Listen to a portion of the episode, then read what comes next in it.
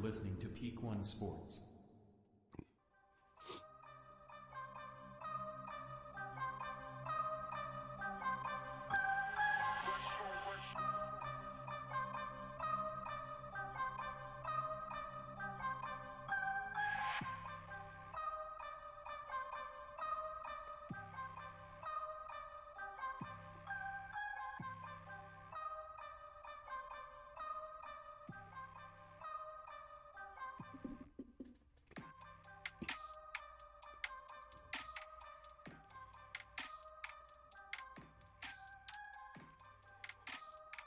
Good morning, and thank you for listening to this episode of the Lead Off on the Peak One Sports Network.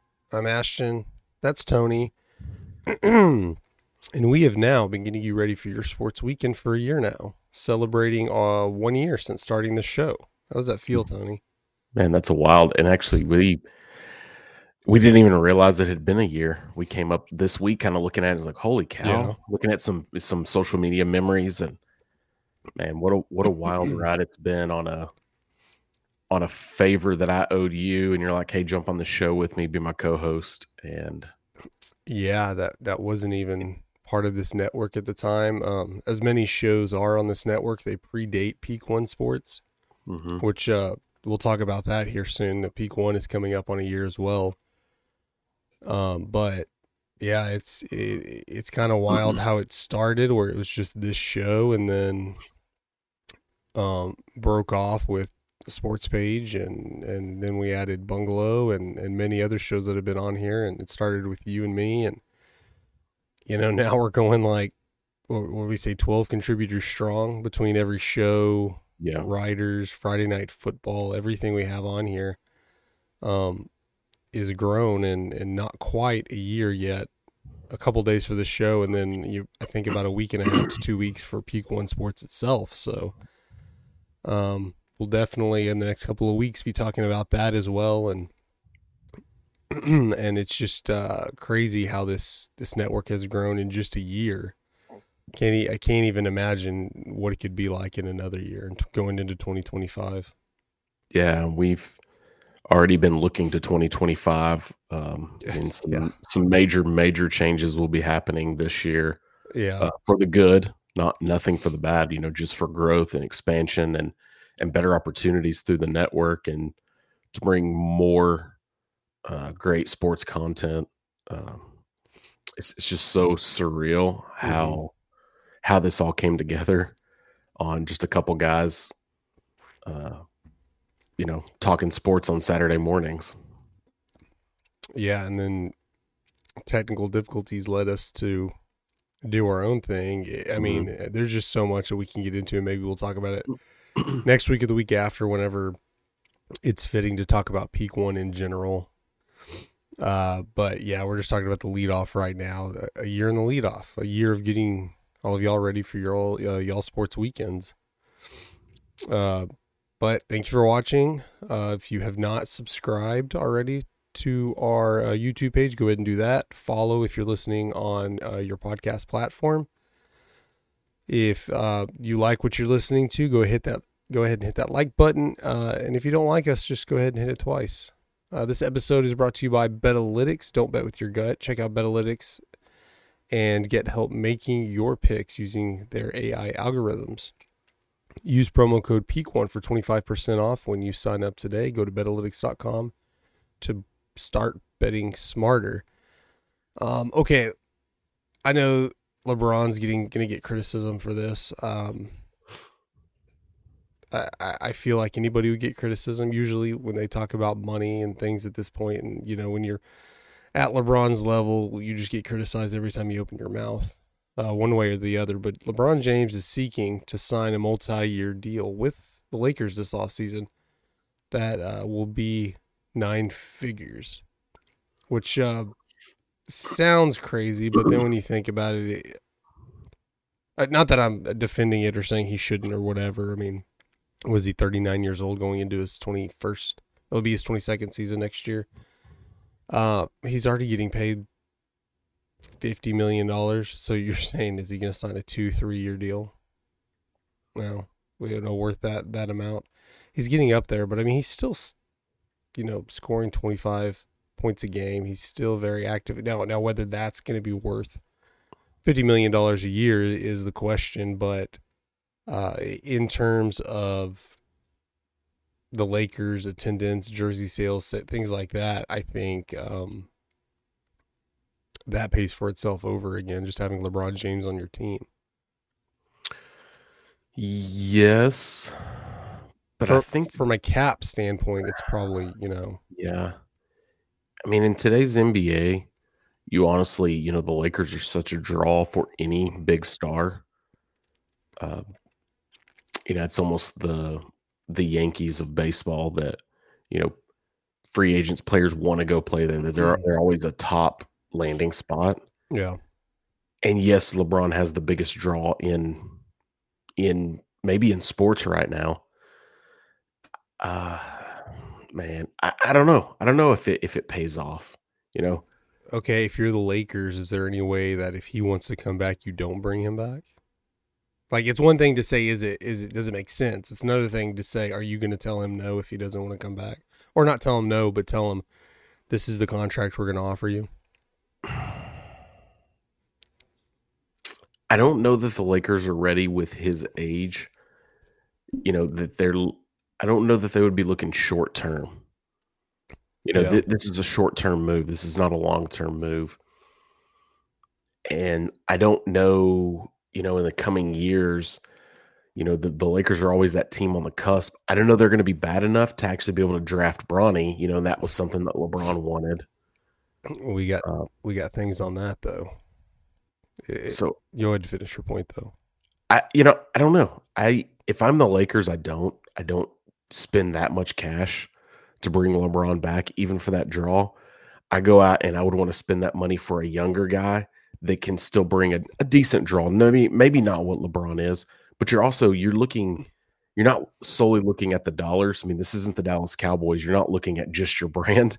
You're looking at legitimately trying to win games and win Yeah. championships. Looking at your Yeah. cap, you know, um, yeah. Yeah. the Lakers can afford this. No, they can afford to pay him a hundred million dollars, and you know what, you know whether it goes back to their bottom line or not, in, in jersey sales and, and other things. That that's not what we're looking at. Is it worth it? You're looking more like, hey, this is a significant chunk of your cap, and um, I know the NFL cap's going up this year. The NBA might have that here pretty soon with TV deals, although they've um, many teams have had issues with with their respective TV deals. But uh, you say the Lakers drafting Bronny James because that is that is a a factor apparently that uh, LeBron James did talk about last year, and we talked about on this network that it may depend on where Bronny James ends up playing in the NBA. And we all had the discussion because they had him as a mid round for a mid first round pick at the time and we were saying, well, is it worth it for a team with a depending on who the number one overall pick? If it's a team like Charlotte or Detroit or one of the smaller market teams, would it make sense to draft them just so they could get LeBron James for one year? We were going over all tho- those situations, but now, um, many mock drafts have Bronny James not even getting drafted and you wonder is he going to stay at USC? It's just his freshman year. What's he going to do? LeBron James has criticized a lot of these mock drafts uh, that have his son going undrafted, saying, "Can y'all just please let the kid be a kid and enjoy college basketball?" Which is kind of weird. It's like nobody asked LeBron. Like we're just nobody's. I mean, I'm sure there are other podcasts and shows criticizing, but but they're doing their job. It's they like do they're doing a mock draft, Every yeah. kid, yeah. yeah, they're doing a mock draft, and it's like I mean, honestly, the same could be said for LeBron of always hyping it up. Of oh, when Bronny gets here, I want to play with him. I want to play yeah, with Bronny. Like, and dude, why are you looking that far ahead? Let your kid be a kid and let him enjoy what he's doing. And has has he not put more pressure on his kid than anybody else? I saw Space Jam. I mean, I know that's not really his kid; those are actors. But you you think that's not exactly what he's doing on a whole nother level? Like it kind of made him look like a douche on Space Jam. And, but but I guarantee you that's him more leveled out, well, you have to think. I mean, being hard on your kid. His kids growing up, and I, and I don't blame LeBron for this, but to be a superstar like he is, you know, he's showing up in the gyms, he's coaching from the sidelines, he's he's everything that everyone tells a parent not to be at a game. He's that and bringing that spotlight He's on he's his LeBron kids, James you know? though. Yeah. There's so much pressure on Bronny to live up to what uh you know what he is, what he was.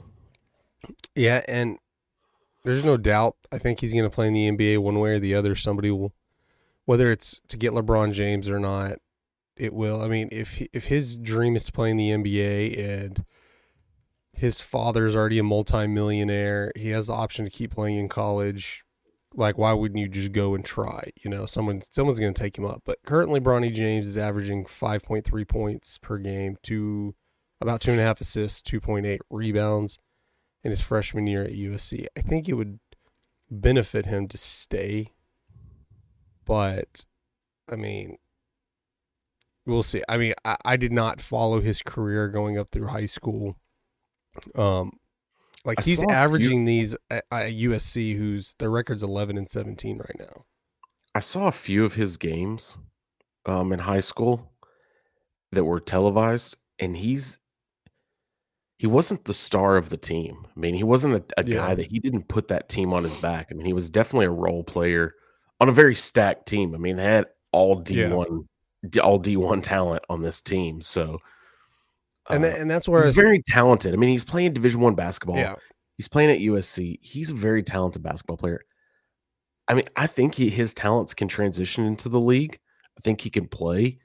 I don't. He's he's nowhere near he's got to figure out what his role is going to Yeah. be. Yeah, LeBron James was LeBron James wasn't just the star. LeBron James was just a completely different animal. Elevate elevating his game, elevating the game itself. Um there you know obviously the mock drafts were putting LeBron James at number 1, but they were saying this is a generation defining player and he's Mhm. exceeded the hype. you know, I mean, if you want to argue well, and he- champions, championships, him versus Michael Jordan, whatever. But there was a distinct difference. but as a high school player, LeBron coming out and the way he played high school ball and the way that games began to be televised at the high school level through his career, and then beyond and being drafted, you know, foregoing college and being going straight into the NBA and had very successful successful career right off the bat. I mean, he was on a on a bad team, but overall for himself, he was a very successful player coming in. You know, he's changed the game so much. Like now you have basketball is, dang near all the top national ranked teams are are televised. yeah, They're nationally televised. You know, he's changed that game so much that uh, it, players are working playing different. You know, the, the game of basketball, especially all, all the way down to the high school level, has changed so much and evolved so much. I think because of LeBron, that makes it tougher for his kids. You know, that makes Yeah. it tougher for Bronny because Bronny's coming up in what seems like a more talented generation of basketball players. yeah, and and Bronny going through um, just the level of not only competition, not only training, uh, just basically a lifestyle of knowing. Like I don't know when he made the decision to play basketball in his life. I don't know, you know, but it it was probably apparent pretty early on that he's going for the NBA and that he's like if you have the talent at all you'll be in the NBA because you have LeBron James as your father and you know scouts seeing you aren't an issue and you know but you go through that training regiment where the the game is softer today I agree but you if you compare eras and say hey these guys this team from the 1970s plays uh, uh, uh, uh, the best team from the night one of the 19 you pick a year the 1970s plays a team now they get destroyed not not because they're necessarily built different but you half the guys up until like the 80s the ba- Magic Johnson Larry Bird made the NBA more popular where there were occasional games that were televised like you were talking about LeBron James in high school. That guys in the 50s 60s 70s in the NBA they they had other jobs too. They didn't make enough money to do this. And uh Magic Johnson, Larry Bird, Lakers, Celtics through the 80s pretty much changed that, you know, made made it a spectacle to watch. And as we've gotten gotten bigger, as the NBA has gotten bigger and more popular, and through LeBron James, you could see that hey, they you know these kids, you put them through the right training regimen, the right diets, the right workouts, they're nearly NBA ready. Not every Yeah. single one of them, of course, but if they have an ounce of talent, that's what I'm saying. LeBron Mhm. James, Michael Jordan. I think LeBron James is better than Michael Jordan just because of that. But you put Michael Jordan in today's era, uh, at the same age, you put him through the same, growing up the same. Um, I think Michael Jordan would blow him out of the water. It's just that's just me. You that's why you can't compare eras. But I think if LeBron James isn't your dad, Bronny James probably isn't even playing college basketball. At least not D1. He's been put given the best opportunity, the best training, best everything. Um, and he obviously has talent and he's able to to elevate that talent from his experience that hey, if my kid wants to go play basketball, if he shows talent, sure we can spend some money and get him on the right teams, the right coaches, trainers, whatever. But unless he's a great talent, he's probably not going to have a chance because of that. Because I don't have the disposable income like LeBron James does, you know. Yeah.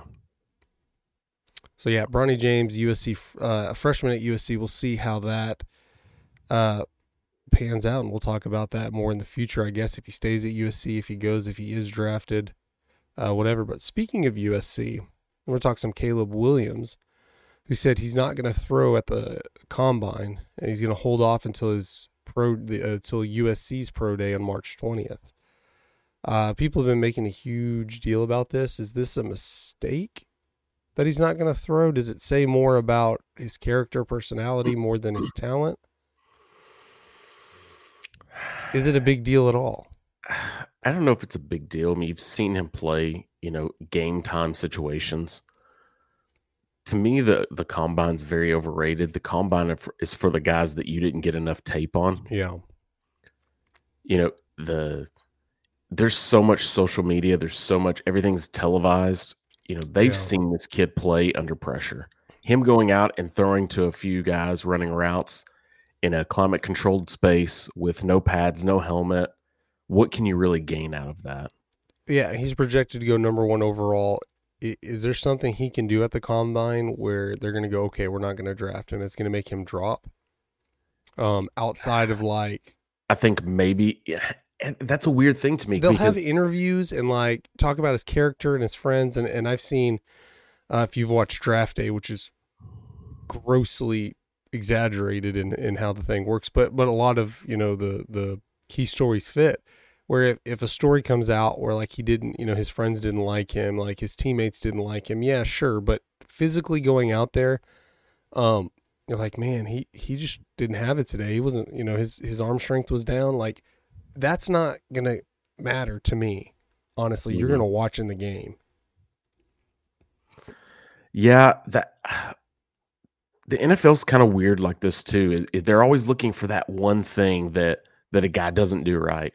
So if Caleb Williams was to go out and throw in the combine and his accuracy was off a little bit, he was having an off day or you know, he doesn't know these receivers. He doesn't have timing, you know, built down or rhythm built down with these guys. Yeah, it, it, it's gonna they're gonna hold that against him when he had a spectacular you know career in college and and this past season was great like I, for him there's no upside to yeah. throwing if you're projected the number one overall pick, there's nothing you can do. It's not like you go out there to cement No. that or Yeah. whatever. And Like really, said, if it, this is for the guys that are going to be the the later rounds i mean your first round guys you know you've seen the ma- film. maybe you go. You're like a mid second round guy. Maybe you can jump to the first round. Maybe you know. Eh, you mean you're talking situations. even some yeah these second third you know maybe some tight ends that didn't get have the high reception numbers they get to show some of their skills and talent and Yeah, and I, a little more of what they do the the lifting part to be able to show Yeah. guys in front of these NFL guys how much you you know weight you can throw up and you know I think actually getting clock times Mm. they're getting to time these 40 yard dashes and and see how how quick off the line you really are but even some of those are, are numbers are lies right yeah, it's, it's between the lines how fast does a guy play maybe your 40 yards dash time isn't there but you could still be a fast player on the field. how you how you react, how you do in different situations, you freeze up. Um, I think like the interview parts of this are good. Like you get Yeah. to understand people. People players stick out to you that uh, because when you're in the war room on draft day and things don't go your way, you're looking you're looking at your draft board. You're looking at like obviously the Bears probably know, assuming they don't trade their pick away. The Bears want to draft Caleb Williams. Mhm. Now there's issues they got to deal with their current quarterback now and, and all that. But if they have that mindset, that that's kind of already set up. Maybe they change their mind, but they have the number one overall pick. But if uh, I don't know, I haven't studied the the draft. I haven't really dug into that yet. But if you got the tenth or eleventh pick and you have a guy that could, you know, it's kind of projected to fall to you, but he goes at number eight, you're not going to say, well, crap, I, I don't have anything else, you know, figured out. You're going to go interview all these players, figure out who's on your draft board. I, I think going out and throwing, like you said, in a controlled environment, like you can pick certain things. Like, okay, watching his game film didn't tell me this uh, unless he had, a s- you know, some film on something specific, which I think after, was it two years at, two years at USC and, and about half a year at Oklahoma, Mhm. that you can see everything. Um, I don't. I, I think it's over exaggerated too for the projected number one overall pick. Um, let me go over some names that uh, did not throw until their pro day, their team's pro day.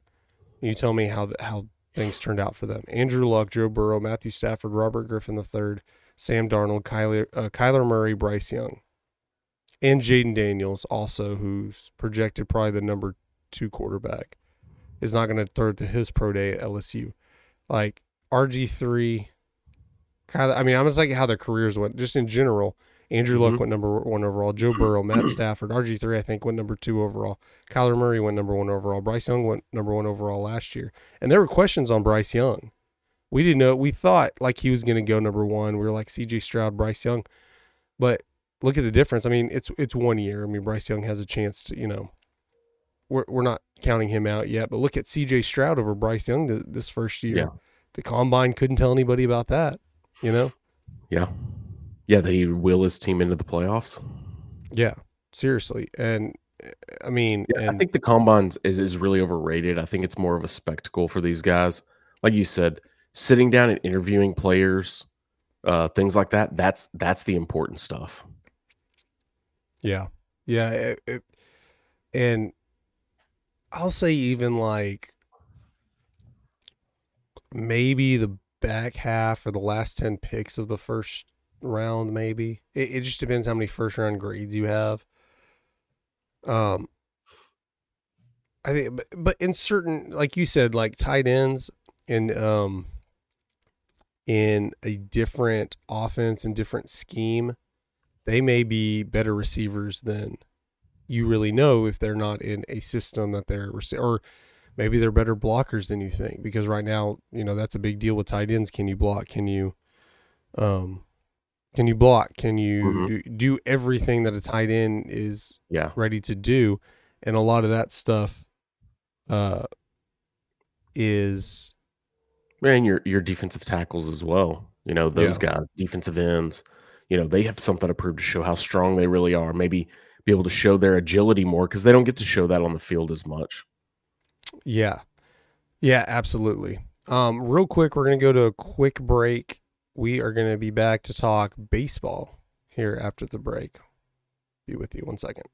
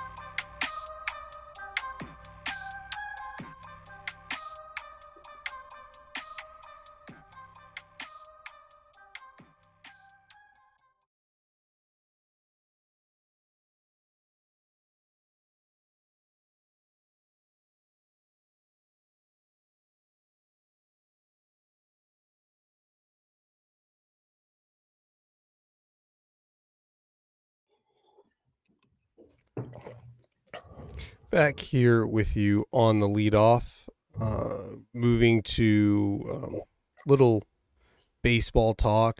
You know, the baseball season is about to start, and, and you know how we like to to look towards the future um, on certain deals, and we're going to talk a little bit of MLB expansion.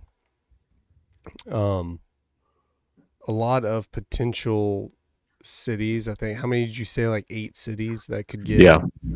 Um, they're looking for like a two. I think they're looking to expand basically to thirty-two teams, at least in the near future. I don't know what you know what the future holds, and we were kind of looking at that uh, how the divisions would work because they would have to re redo all the divisions, re move some teams, and the depending on you know the new team teams, I guess you would add one to the NL, one to the AL, whatever. Um, but let's go over some of those team, uh, those cities that could possibly get an expansion team. Talk about why a little bit, and then we'll go to you know the crazy article we saw that had the Yankees and Mets in the same division. Uh, yeah, you've got uh, Charlotte, uh, Vegas, uh, Montreal, Nashville, Portland, Sacramento, Salt Lake City, and San Antonio. So uh, the A's more than likely will be in Vegas. hmm Um, I I think Oakland is still trying to to fight that, um, but it's already been approved and they have a stadium on the works, and that's more than likely going to happen. Um, maybe they'll add Oakland to that list. I don't know if Oakland can put together a stadium. Uh, Montreal makes sense. Uh, I it's weird like the further you know t- they say time heals all wounds. The further you get from you know Montreal going to DC, you think, oh yeah, this would be great. We missed the team. It's nostalgic, and you're like, well, why didn't it work in the first place? And I know they had some stadium issues and and and a lot of deals, but it's it's like, is Montreal the best, or is that kind of like a nostalgic feeling? Because you talk about like football in Los Angeles, the second time around it didn't work, and you know I can argue the third time you have two teams. I guess that they have to make it work because of the stadium, but you can make an argument that they don't have a whole lot of fan support. Chargers Yeah, or Rams. You know, on you know, I, I see that aspect of it. Um, I think you have other cities though. There, you know, like the Nashville and the Charlotte. You know, Yeah. I think that part of the country could use um, professional baseball. You know, you got Salt Lake City um, is another one. Uh, San Antonio is kind of a weird one to me. Uh, I don't know the draw there. I mean, I know there's not really a team. You know, I mean, they have a double A team Yeah. in San Antonio, but I don't know about.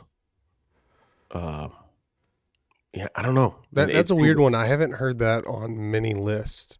Yeah. San Antonio gets brought up because I mean it's a major metro area, or Yeah. as far as metro area, maybe not a major one, but it's a big metro area with just one team. Mhm. Um, I know San Antonio and Austin kind of get lumped together because they're pretty close geographically together. They're all, I mean, I think here pretty soon they're just going to be one big metro area as they keep growing in. But Yeah. I would see them putting a, a baseball team in Austin before San Antonio. Yeah. Um, Nashville and Charlotte makes sense. Uh, we talked before the show, like those. Th- there are there's a baseball. There are baseball fans in those towns, usually like Braves fans, just because the southeast geographic area.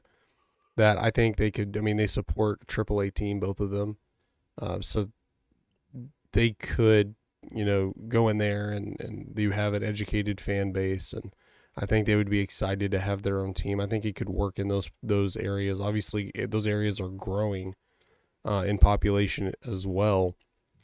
Um, I think Montreal just because that's what we talk we talk about in basketball. Vegas and Seattle are the next two teams. You know, Seattle wants their team back, and the same with Montreal. I think I don't know if it'll necessarily be expansion. I know they talked about the the uh, Tampa Bay Rays or the Tampa Rays. Tampa Bay Rays, yeah. Um, moving there. Um, I know there was an issue with them splitting, like going to be in uh, Montreal half the season and Tampa the other half of the season. There was uh, a couple of different situations. Um, you talk about Tampa could relocate. I think there's a lot of possible relocation as well as where as where expansion maybe because we you know Vegas has been on the top of the list for expansion for probably the last five or six years, and then Oakland decides to up and go there. And I know Tampa with their stadium situation, the fan base situation. um, even if you're talking, I know we'll get into uh, division realignment here in a second, but it would make sense being in the AL East. You go up to Montreal, you're closer to Boston and Baltimore and New York, I think. I mean, can there be less? Can there be, excuse me, can there be less fan support in Montreal than they're getting in Tampa? At anyway, I mean, I think support wise, they they probably get enough. I don't know. I haven't looked at TV ratings. It's just do you getting think to the being a stadium. nostalgic team, if they were to bring them back and they did truly bring them back as the Expos, that would help. Um, they would have to bring it back as the as the Expos, right? Like you couldn't have a Montreal team. I I think I would be upset about that. I was never really an Expo. I don't. I barely remember the Ex- Expos as a team. Yeah, Um, but yeah, if you brought them back, they would have to be the Expos. And yeah, I think uh, if if you relocated the Rays there, who they- they're a good team. They've been a good team the last Mhm. you know decade, if not longer. Uh, uh, but that was that was one of the things with Montreal is they had a team that wasn't good. I don't know that they ever competed for anything, and really they were what twenty years, thirty years, no, in the seventies, so about thirty years a franchise. and it's weird to to see the talent that ran through there. You know, they had a lot young Randy Johnson, Vladdy Guerrero. Like there were some names that they had. I mean, hell, they they drafted Tom Brady. Yeah, Tom catcher. Brady was their last draft pick, or well, I mean- is the last active draft pick, or was until he retired. Yeah, I mean that's that that franchise ran through what became talented players, so they had opportunities. Uh, I, I think they could do better than what Tampa's offering them. Uh, I mean, obviously, you know where Ta- in Tampa, there, you know, you're in a retirement community. You know, you don't have as young of a a mass, uh, you know, uh, of supporters. There's issues with the stadium where it sits at in St. Petersburg, where there's only a few bridges coming from Tampa Bay to get there. It's just a nightmare to get there in traffic, and um, I think location is a big part of it. Where if you you don't have devoted fans like the Yankees or the Dodgers or the Red Sox, yeah, like sure if it's convenient you could probably get a lot more fans in there i think it's just a mix of that plus uh, an outdated stadium plus i it's hard to get there because they wanted to build it in st petersburg and not tampa bay uh, not tampa Mhm. itself uh, there's a whole mix of things but i know they're i think getting them in tampa would would help uh, in terms of a new stadium, but I think the MLB might want to do something because I, I want to say St. Petersburg is looking at rebuilding the stadium or rebuilding a stadium. Uh, and I think you know that's kind of part of the issue is is their location. It's just because because St. Petersburg is kind of like a peninsula at the bottom in the Tampa Bay area, so uh, it just depends. But you know, I think if you were just you know outside of any relocation, I think Montreal and Nashville would probably be the front runners. Maybe Charlotte over Nashville. yeah.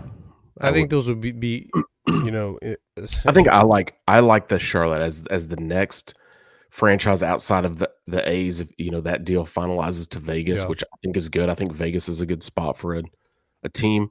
Uh, I think Charlotte should be the next franchise they add. yeah, and I think And, those, and I like the idea of rolling out. I mean, I know it it well the A's relocating isn't isn't changing anything. I know you would have to do two teams at a time. yeah, You know, adding expansions. Um, I don't know. You know, maybe a Salt Lake City could be. yeah. I mean, you you you would think there's like not a lot of baseball in that region. You have the Rockies. You're Mhm. about to have the A's though, because they're moving to Vegas, and it's really it's just a few hour drive from there. Um, I think it's more common to see more expansion out west, just because that's you know, especially when you think of baseball. But there's already Portland. That's I think Portland. Portland, Oregon. That's a good. That's an interesting one because it's so close to Seattle. Um, two two smaller markets. Um, that that that's intriguing me because it's not a huge population or a huge populated area in the region of Seattle and Portland. Um, but it, it worked with basketball for a while. I mean, hell, there was a time when you had Seattle, basketball in Seattle, Vancouver, and Portland all at the same time. Mm-hmm. Um, and that, like, I I don't know off the top, man, maybe a couple million people, maybe more than that if you include Vancouver. But, uh, I I've heard a lot of. I mean, they're in Portland. They're actively trying to get a stadium built to draw a team in, which that's another episode. I think that that's those are mistakes because you don't put as much into the stadium. You just kind of get a stadium Mm-hmm. that's not going to age well because you're not going to go above and beyond. Look at Yeah. the Rays, Tampa. They built that stadium and Well, it was and I think ten years old before they had a team. It's odd to build a stadium. You almost build and design, and a stadium works around what a team is. Yeah, So, you know, you want to get a franchise there or a franchise committed, you know, the name, and then kind of play off of that and build off of that um, for what you're doing. So I, think that's kind of weird to just do a cookie cutter ballpark and then throw up some logos and say, hey, this is your home. Portland's was was pretty wild. Um, I know they've had a few different renderings. Um, that hadn't gotten very far, but it was like a stadium with a dome built over it, not on the stadium. But you know, like sort of like Seattle's retractable roof's not really on, like it's over the stadium, but it's not exactly like enclosed. But kind of, kind of like, kinda like uh, that. LA, the Rams stadium, how theirs is sort kinda of, open. yeah. But it was like uh, the, the rendering I saw the the roof wasn't even like attached to the stadium. Hmm. It ju- or and it wasn't retractable. It just went over, which I think modern day you're gonna put retractable roof roof one way or the other. But it was just like a giant canopy, but it was a roof. But Hmm. then the stadium was kind of open air, but it was under that roof because obviously the Northwest you're gonna get a lot of rain, so you need yeah. you need something retractable one way or the other. Um, but I th- yeah, I think Portland um, is a good one. If you know, if baseball decided to jump to 36 teams, I th- as you know, people I've seen videos where people say this is what 36 teams would look like. I think Portland's a very, you know, not not you know, no pun intended, but I think it would be a home run. I think it would work there. Um, the way with TV deals work, the way you know you you hold out a team from a metropolitan area and give them the team. There's just support because you haven't seen a lot of teams recently in the last what 20 years expansion not work. Yeah. I mean, Cleveland, Baltimore, whatever those teams got back a team, but you saw Houston. It's it's helped there. Houston. I mean, football in Texas. Um, but you've seen Vegas support a hockey team. I mean, you've seen lots of these. They they don't. The relocations you've seen the last few have not been from expansion teams that haven't worked. You know, it's the Rams going back to LA. It's San Diego not being able to get a stadium. Um, Oakland not being able to get a stadium. Um, but you have that up the the the league realignment, or can you pull that up to look at if you went to thirty two teams? Because you'd have to to realign something. I don't think they'd be this drastic because you'd want to keep teams in certain you know. And baseball is a very traditionalist sport. Uh, let me see. Make sure. Uh, Maybe I can pull it up in that text chain. I just want to make sure I get the correct.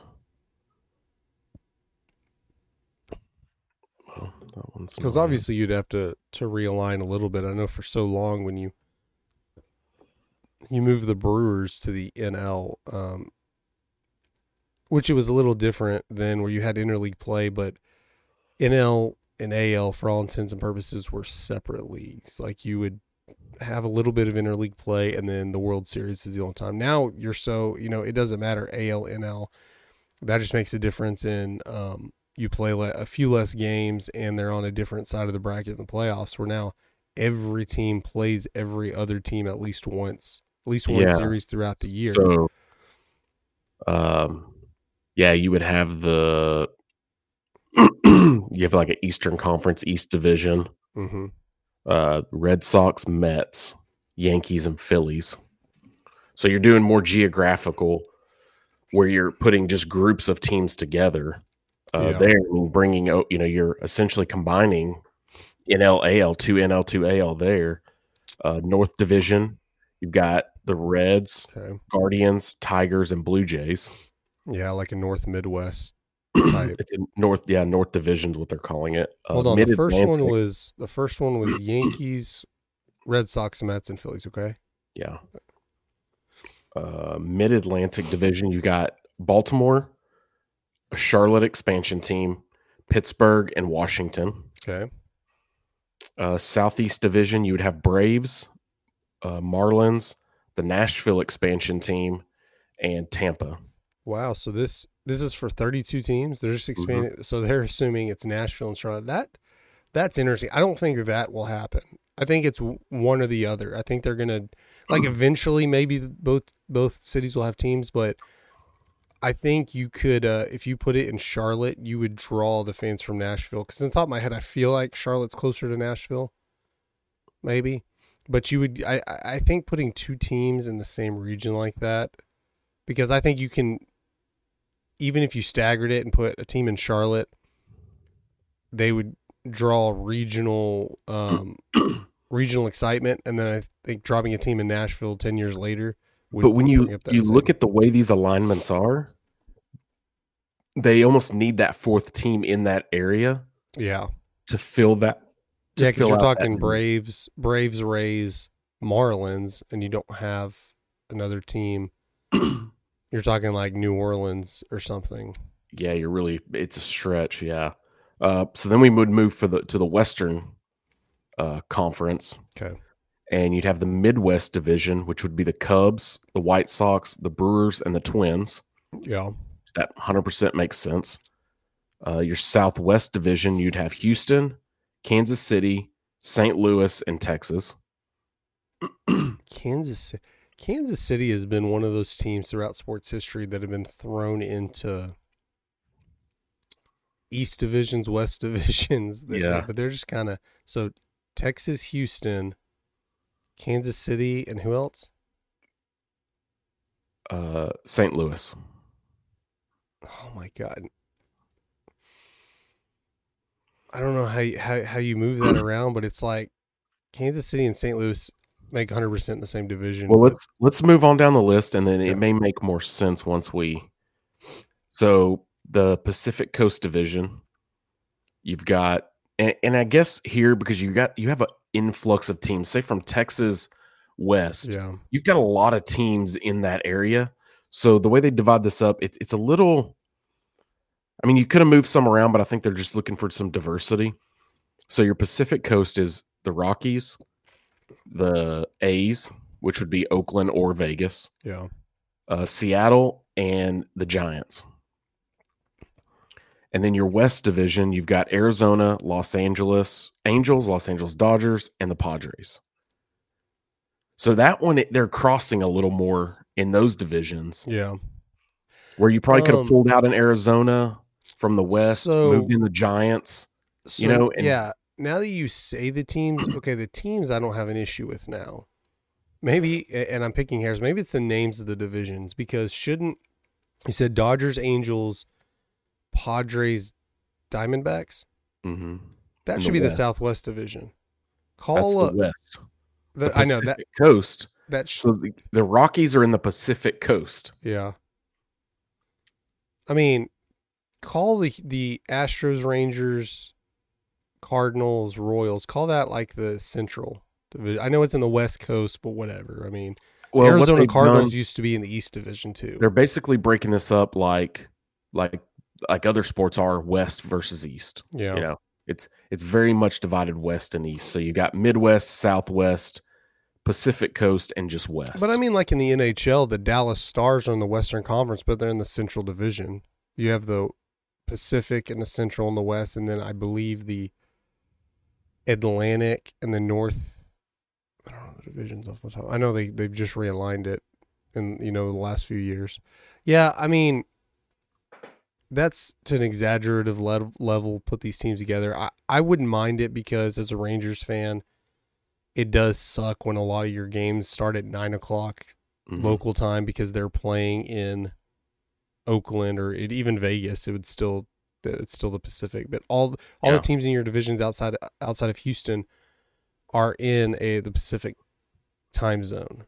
So you're Yeah, talking like- about St. Louis, Houston, and Kansas City. Yeah. Like all your games would be seven o'clock. I kind of like the way this is broken down. Um, I think better creating these smaller divisions that are the these divisions that are within the you know your territory, your market, per to say. You know, you, you're creating a small market It- of teams it throughout the makes country. for better rivalries, I think, Yeah. because And like you said, with with deals, I mean, most of their games are being played in in division. Then and maybe they could do something like how the NFL does, which I think is good. Is you have certain divisions that you cross with each year. yeah, You know, Yeah, because MLB now, because it works with 30 teams, is everybody plays the same team. That everybody plays your division teams a certain amount of time, but you play every single team in the league uh, at least once, and and their schedule is like completely perfectly broken down. But uh, you know, I know it has to do a lot with success and and relevance in teams, but I don't feel like the A's are a rival to the Rangers or the Mariners. And to me, it's like because they're so far away, I don't Mhm. normally interact with anybody from Seattle nor on a normal basis. Now I know Yeah. you the same thing can be said about the Cowboys, but the Eagles are a rival because both teams have had success and and and fight. But I feel more of a rivalry with the Houston Astros because I deal with people from Houston every day, and they've only been in the division, you know, the last few years. well, and you're so close that You're going to deal with the like fans. talk in- about college, like Texas, Texas A&M, TCU, Yeah. Oklahoma. It's because you see people every day that cheer for those schools. Uh, I think this would bring more rivalry to I mean, teams who don't have a lot of rivals. funny enough, I mean, I know a lot of St. Louis Cardinals fans in this DFW area. Yeah. I know quite a few people that are good- that are Cardinals fans. So, not I don't know anyone's a Kansas City fan. I mean, I'm- Well, Cardinals fans are um, rivals for a different reason for Rangers fans. Maybe not anymore because now they've won the World Series. But yeah, but I think just geographically, you're close enough yeah, that you you get that bleed over. Um, like you said, I mean, you don't get a lot of Seattle fans here or A's fans or you know true A's fans. like You get a lot of that. Rangers and A's and Angels have all been in the same division, you know, for thirty years, if not longer. and there's still not that much of a rivalry. Yeah, and Houston's a big rival, and they're right because they're right down the road. They've only again maybe ten years. I don't remember when they did the line. Maybe a little more than ten years, but You know, the way this divisional this is broken out though, when you look at it, it does make a lot more sense to add in Nashville and Charlotte as expansions. Just so it's spaced out more. When you look at a breakdown like this, yeah, geographically. I mean, yeah, because there's only so many. Like, like you can't just put a team where there isn't a town, you know, or isn't a big city. hmm Like you like, we'll put more in the west, like where, like Salt Lake City, sure. Portland. But then But now you're gonna have get- a team Once that get, has to go across. yeah, but once you get west of like, there's this imaginary line people like to place where it goes to like Fort Worth and Kansas City and Minneapolis. Once you get west of that, there's really not a lot going on. Yeah, it's just empty farmland and then you you get spattered denver salt lake city vegas most of that's mountains anyway. so it's there's not a lot of towns so you honestly outside of you know, cities You have just to look at the growing huge population yeah, the west is eastern- pretty much filled out the east Yeah, has the a East lot Coast- more opportunity to for new uh, like you say nashville charlotte. You can think of you know we already said montreal. You can think of other towns new orleans. Um whereas the west coast it's kind of filled out. Like now you have oakland you have portland salt lake city and that's about it. Yeah. you could throw in like El Paso in there or something. El Paso's pretty big, but uh, you you have the, a lot more opportunity in the East Coast just because that's where the, all the cities are. Well, and look at you have to look at this as well. Like you brought up Austin earlier. Like you could see Austin getting a team. The thing about Austin is it's actually a really small market, a small town. Yeah, You know, it's almost flooded with University of Texas there as that's their professional sports. yeah, That- I don't know if a professional team in Austin would do that well. You would have to combine it as the San Antonio, Austin, whatever's because I Mhm. mean, uh, because it's what like, is it even a two-hour drive through? I mean, obviously with traffic, you know, you, that could be a four-hour drive, but it, they're very close together, Yeah. and they're It filling be in in- like it's between In somewhere like the Houston or DFW, they would be considered the same metro. yeah, it's area. like between Austin and San Antonio, there's not a lot of empty land through 35. You know, going down Interstate 35, and that's just filling in more. It's basically one metro area. It's going to be.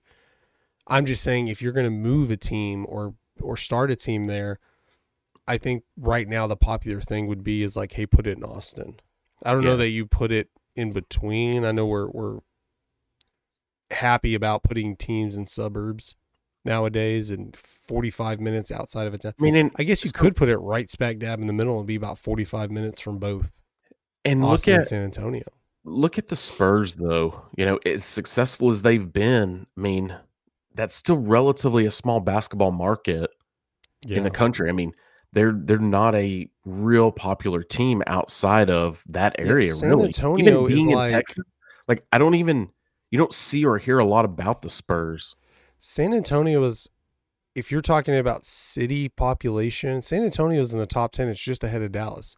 But you have to think about metro areas where Dallas Fort Worth's number four in the country, just behind Chicago, just ahead of Houston. hmm And then San Antonio, I want to say is like their metro area because it's mostly San Antonio, unless you want to count Austin, which we're not doing yet. That's two separate metro areas. Austin's way for, I mean, uh, San Antonio's further down the list as well as Austin until, I mean, you want to c- combine them. And uh, city proper population is, you know, you can, for statist for statistical purposes, you can say this is, hey, Dallas has 1.6 million people, whatever it is.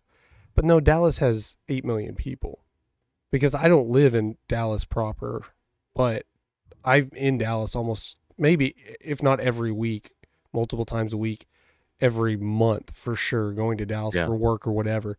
I tell people I live in Dallas. I have no problem. I live in Fort Worth. I live in Dallas, Fort Worth. I don't live in those proper cities, but I'm a fan of those teams. I support those teams. My money goes to support those teams. Just you can't just not count somebody because they don't live in the metro area. And yeah, San Antonio is a big city in terms of city proper population. Yeah, But metro area, it's in a small market, very small market. Once you're outside of San Antonio, it's unless you're going north towards Austin, there's not a lot around. Yeah. And that's I think that's where like when you say a Charlotte or a Nashville, I mean Nashville kind of falls in the same category. Yeah, Nashville itself is big, but it's a growing metro area as well. Yeah. Yeah, and we talk San Antonio. I know they've gotten they've gotten attention about an NFL team. I want to say the when the bill. I mean, I know it's all just contractual talk, trying to get deals done. But when the before the Bills got their new stadium agreed upon, they were like, "We're going to move to Austin or San Antonio." The Chargers did the same deal. Some people thought the Chargers would move. Um, Al Davis said, "Hey, we'll move the Raiders to San Antonio." I think San Antonio could support a football team because it's Texas, because there's a huge influx of Cowboys fans in San Antonio, and I'm sure a lot of um, Texans fans because they're a couple hours from Houston. They're about four hours from Dallas. I think football could because I think a lot of casual fans will get behind a football team. Um, but baseball, I don't know. You sure some people who aren't hardcore baseball fans go to baseball games, but financially they're not supporting the team. They're not buying a ton of a, a ton of apparel, going to games, buying season tickets, things like that. I think you would get that just because it's a football team uh, in Texas. I can San Antonio support a baseball team? I don't know. They they they probably could, I think, but when you're talking about expansion, it's they're far down on the list. I'll put Nashville, Charlotte, Montreal, I'll put Portland ahead of them. I, I don't know that much about Salt Lake City, but I feel like because there's not what's the closest team, like obviously Vegas is going to be one soon, but Denver, that's not you know, on a map they look close together, but they're you know in between mountains. Yeah. Uh, I feel like a team in Salt Lake City would do better because Salt Lake City's m- feels more isolated. I think Um, in terms of a team, like you get a baseball team, and and again, I don't know how baseball works in that, how how how popular baseball is in that region of the country, but um, but Salt Lake City and San Antonio are pretty similar, and they have one professional sports team in basketball. Well, do you think the the MLB in their rule changes and speeding up the game and trying to make the game more active and more more fun for the fans to watch is a ploy as part of this to expand is to try to gain more baseball fans that would Yeah. watch Major League Baseball. Yeah, I think uh, baseball is on the up right now. Like they're not. I can't imagine them ever competing with the NFL, and they're not for you know the next ten or twenty years for sure, um, unless I know they they change something. And you you don't gain that overnight. It's got to be you know even the NFL at one point was less popular than baseball. Um, it's got to be a generational thing, but I think they're on the up and up. And throw there are a lot of teams where you throw them in Nashville. I have no doubt that they'll be successful. Charlotte, um, Montreal. I, I kind of wonder because I was so young then. I, I I don't know the issues in Montreal why the team didn't work out. Um, but I think they would be successful in Montreal. Um, it's hard to believe. I mean, the MLB only has two less teams than the NFL. It seems like there's NFL teams everywhere, and not so much with baseball. Um, I think the rule changes can help. Like you get that little bit more of influx. I think if you move a team to Nashville with the old rules, I still think they su- survive for a while. Like you're going to get the excitement, you're going to get the support the first few years. It's when, shoot, our team sucks. You know, we, we're losing 100 Mhm. games a year with an expansion team. That's probably like I know you saw the Vegas Knights and even the Seattle Kraken succeed first few years Yeah. uh, Golden State just won a Stanley Cup. But the NA, NHL expansion rules are, are a little bit different, anyways, where you get more competitive teams. But I think the rules will help an expansion team when you're in the fourth, the fifth, the sixth year, because now you're you're you know the honeymoon phase is over hmm assuming you're not competing for a championship. You don't have baseball is really weird where I the Cubs, I could go to a Cubs game. Like if I go to Chicago, like I want to go to a Cubs game or a Yankees game because they're the Cubs that you have that history. Whereas Nashville, I know they have uh minor league baseball history, so you know maybe there's something they can tie to there. But it's like this is a new team. There's not a lot of history. We've never been to the playoffs. More than likely, we suck um you at that point you need to be able to want to follow that team and understand what's happening like with the rangers sucked for the last six or seven years i'm still active i'm not going to as many games probably but i'm still actively following the team knowing what's happening knowing who the you know who's upcoming in the farm system um i think that's how you need to gain those those fans because you know people's attention spans are shorter these days Yeah. with TikTok and Instagram and, and looking through reels and yeah, we're part part of that problem.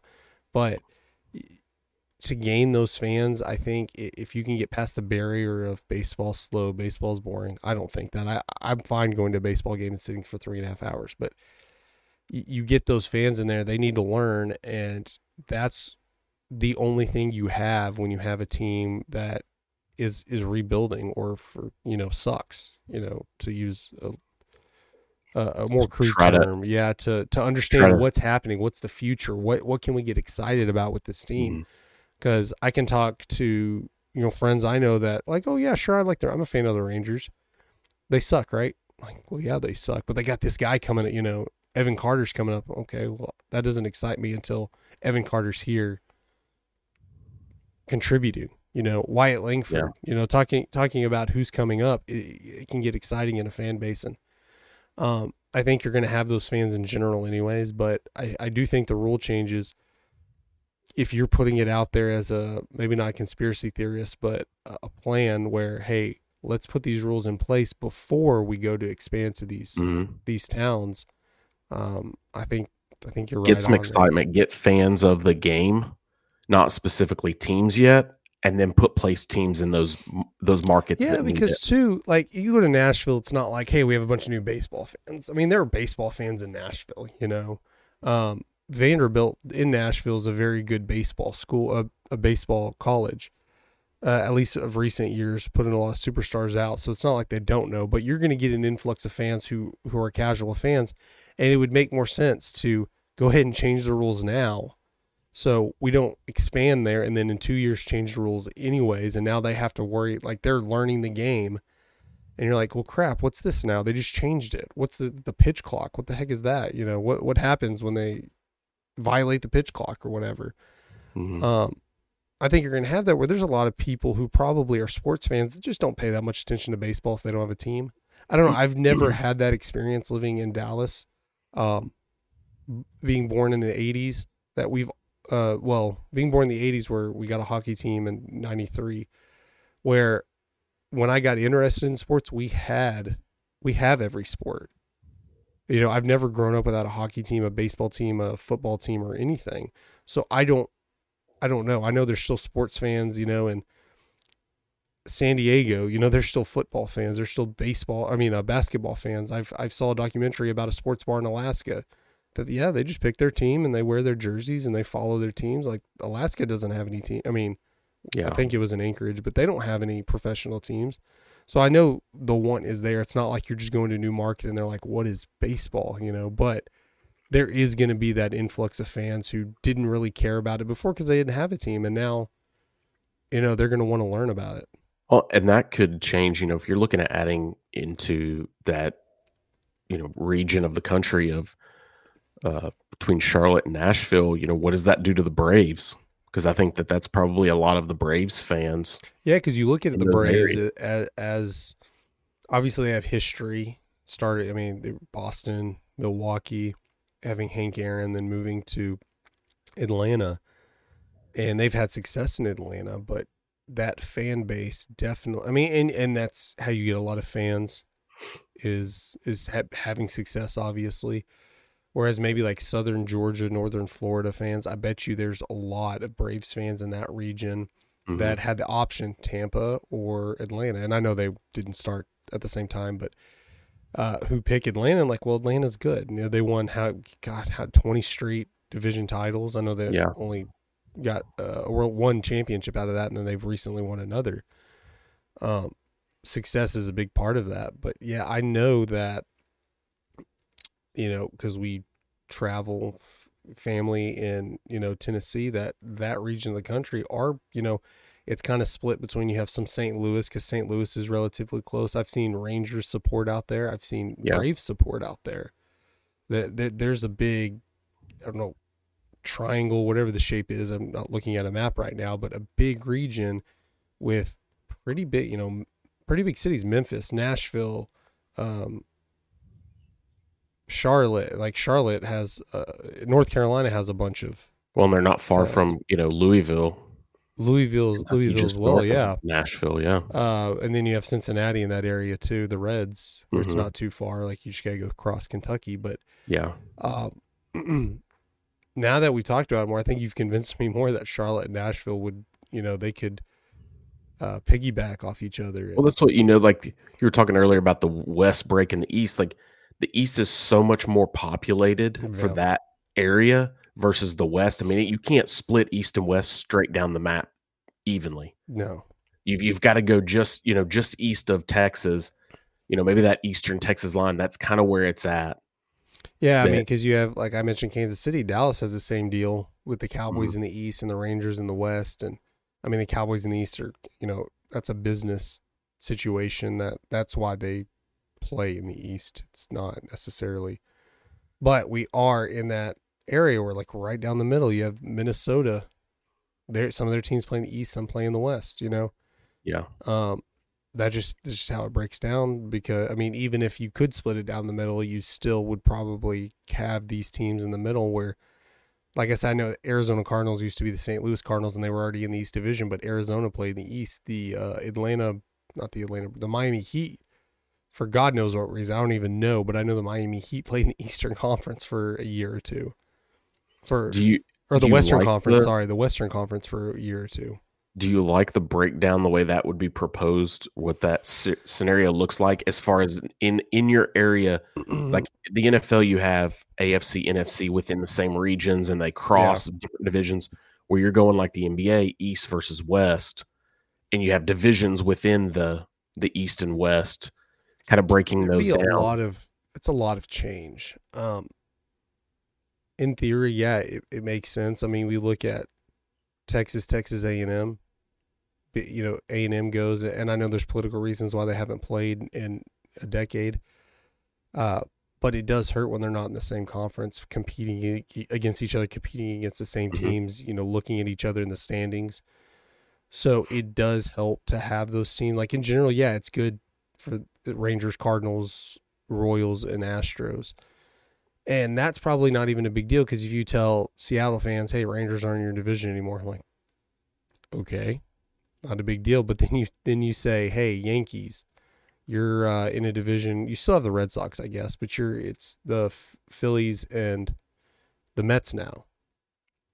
And, and I think that'll ruffle up some ruffle up some feathers. Although you have the crosstown rivalry, you know, the Phillies and Yankees are somewhat of rivals. You know, back when there were eight teams and in, in Well, it's still a professional baseball, iconic- they they they play Yankees and and Phillies play uh, in World Series most years. You know, Well, a when lot you have that, you have that same situation just with Chicago. You know what the way Chicago's divided between the the, the White Sox and the Cubs. Yeah, Now they're playing in the same division. It builds even more rivalry there in town. yeah, and it just depends. Are you splitting up any rivals? Like I'm like in that instance, Yankees, Red Sox are still together.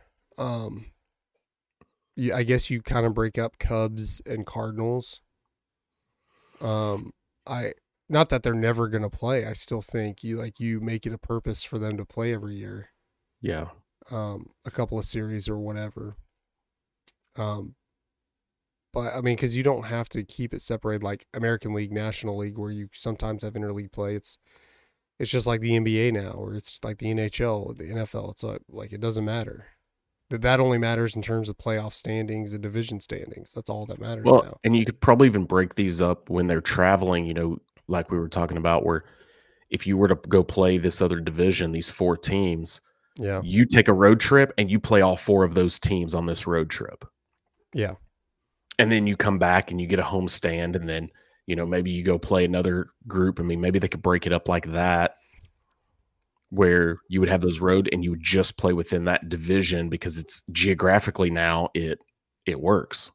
In terms of talking about um, MLB expansion and educating fans, I think it's easier for new fans to put to wrap their head around that um, that orientation of of the standings or or of the of the divisions. yeah Like, because as a baseball fan, I can tell you tell me an LAL East West whatever I could tell you the teams just because I'm used to that. And then you look at it, it's like if you look at it on a map, you're like, yes, Seattle, Oakland, Los Angeles, and then two teams in Texas. You're like that's like you can't divide that weird. up. In, yeah, it's yeah and you could realign them where like yeah put like I, i've seen some things where you just tweak them a little bit move a couple teams like that makes more sense you know? It's like um when when the chiefs are in the al what i mean the al the uh, afc west and the da- and dallas is in the nfc east and kansas Yeah. city is further east than dallas. And ag- again it's dallas is in that market he they dallas wants to be in those markets for you know viewer purpose viewer um purposes but it's like you could realign these like i've seen all kinds of videos and it's not as drastic as this. It's just kind of like why don't you move this team over here this team over here and then look it makes more sense in term but there's been expansion relocations all kinds of stuff where you you don't just switch every single time and the, and, the, and there's really cool reasons like if you want to know why teams are in what divisions like usually there's a cool story behind it. But yeah i think a lot of this i mean on paper makes sense i don't Mhm. know that they would drastically go to change this but uh who knows i mean the i mean the NHL way baseball's moving and what they're trying to gain yeah with I the new viewership, like I, I could see them making a major move like this. The NHL basically did it. I mean, they were Mhm. already Western and Eastern Conference, but they just completely redid divisions, renamed divisions. But they NHL had a lot of expansion and some relocation, and you know maybe that's gonna play a part. Whereas baseball has a relocation possible and possibly another one, and looking at expansion where like, hey, we need to move these around. Like that that happens in sports. These are not going to be divisions forever Yeah. they are going to move around at some point. And maybe it makes sense now that you have okay. Now we've had a. Uh, they realigned back when, uh, they moved the Astros to the AL. yeah. So now, like, if we're adding two teams and having one team relocate, possibly another, maybe it's a good time to. Uh, And if they're looking for future expansion on top of that, it's almost better to do this where you eliminate the AL and NL yeah, because now it's just geographically where do we place these teams and then how do we You might we as well eliminate AL NL. Like I know people hate it, but it's basically eliminated because, bef- like I said before, it was they only played in the World Series. Mm, then you know 30 years ago whenever it started interleague play you'd like you'd have one or two series where you'd play interleague then when they switched 30 teams and you switched a team back to because because for so long when the astros were in the nl it was the nl had 16 teams al had 14 then when you switch it and you have 15 and 15 you have to have an interleague game they would still call it interleague play and you would have one or two teams you'd have one matchup play interleague all the time and now, like I said, everybody plays everybody. You Yeah. you've pretty much just severed the difference between the AL and NL. At this point, it's playoff and division purposes now. That's the Yeah. only reason you you have those. And uh, I mean, I I understand, but so many teams have changed. Like the original American League and National League competing leagues, you've had so many so much turnover. So many teams go you know between leagues. Like it, I get it as a you know it it would be cool if they kept that unique part of baseball, but at this point it's like you're you're you're holding up a dead body. It's not yeah. it's not doing anything. Well, that was a, a long show for a one year anniversary. Um, hopefully everybody thought it was entertaining as we did. Uh, don't forget to subscribe to uh, Peak One Sports on YouTube. Follow us on all social media platforms. And uh, thanks for tuning in. If you're listening on your favorite podcast platform, here's to the next year with Tony. I'm Ashton. We'll see you guys later.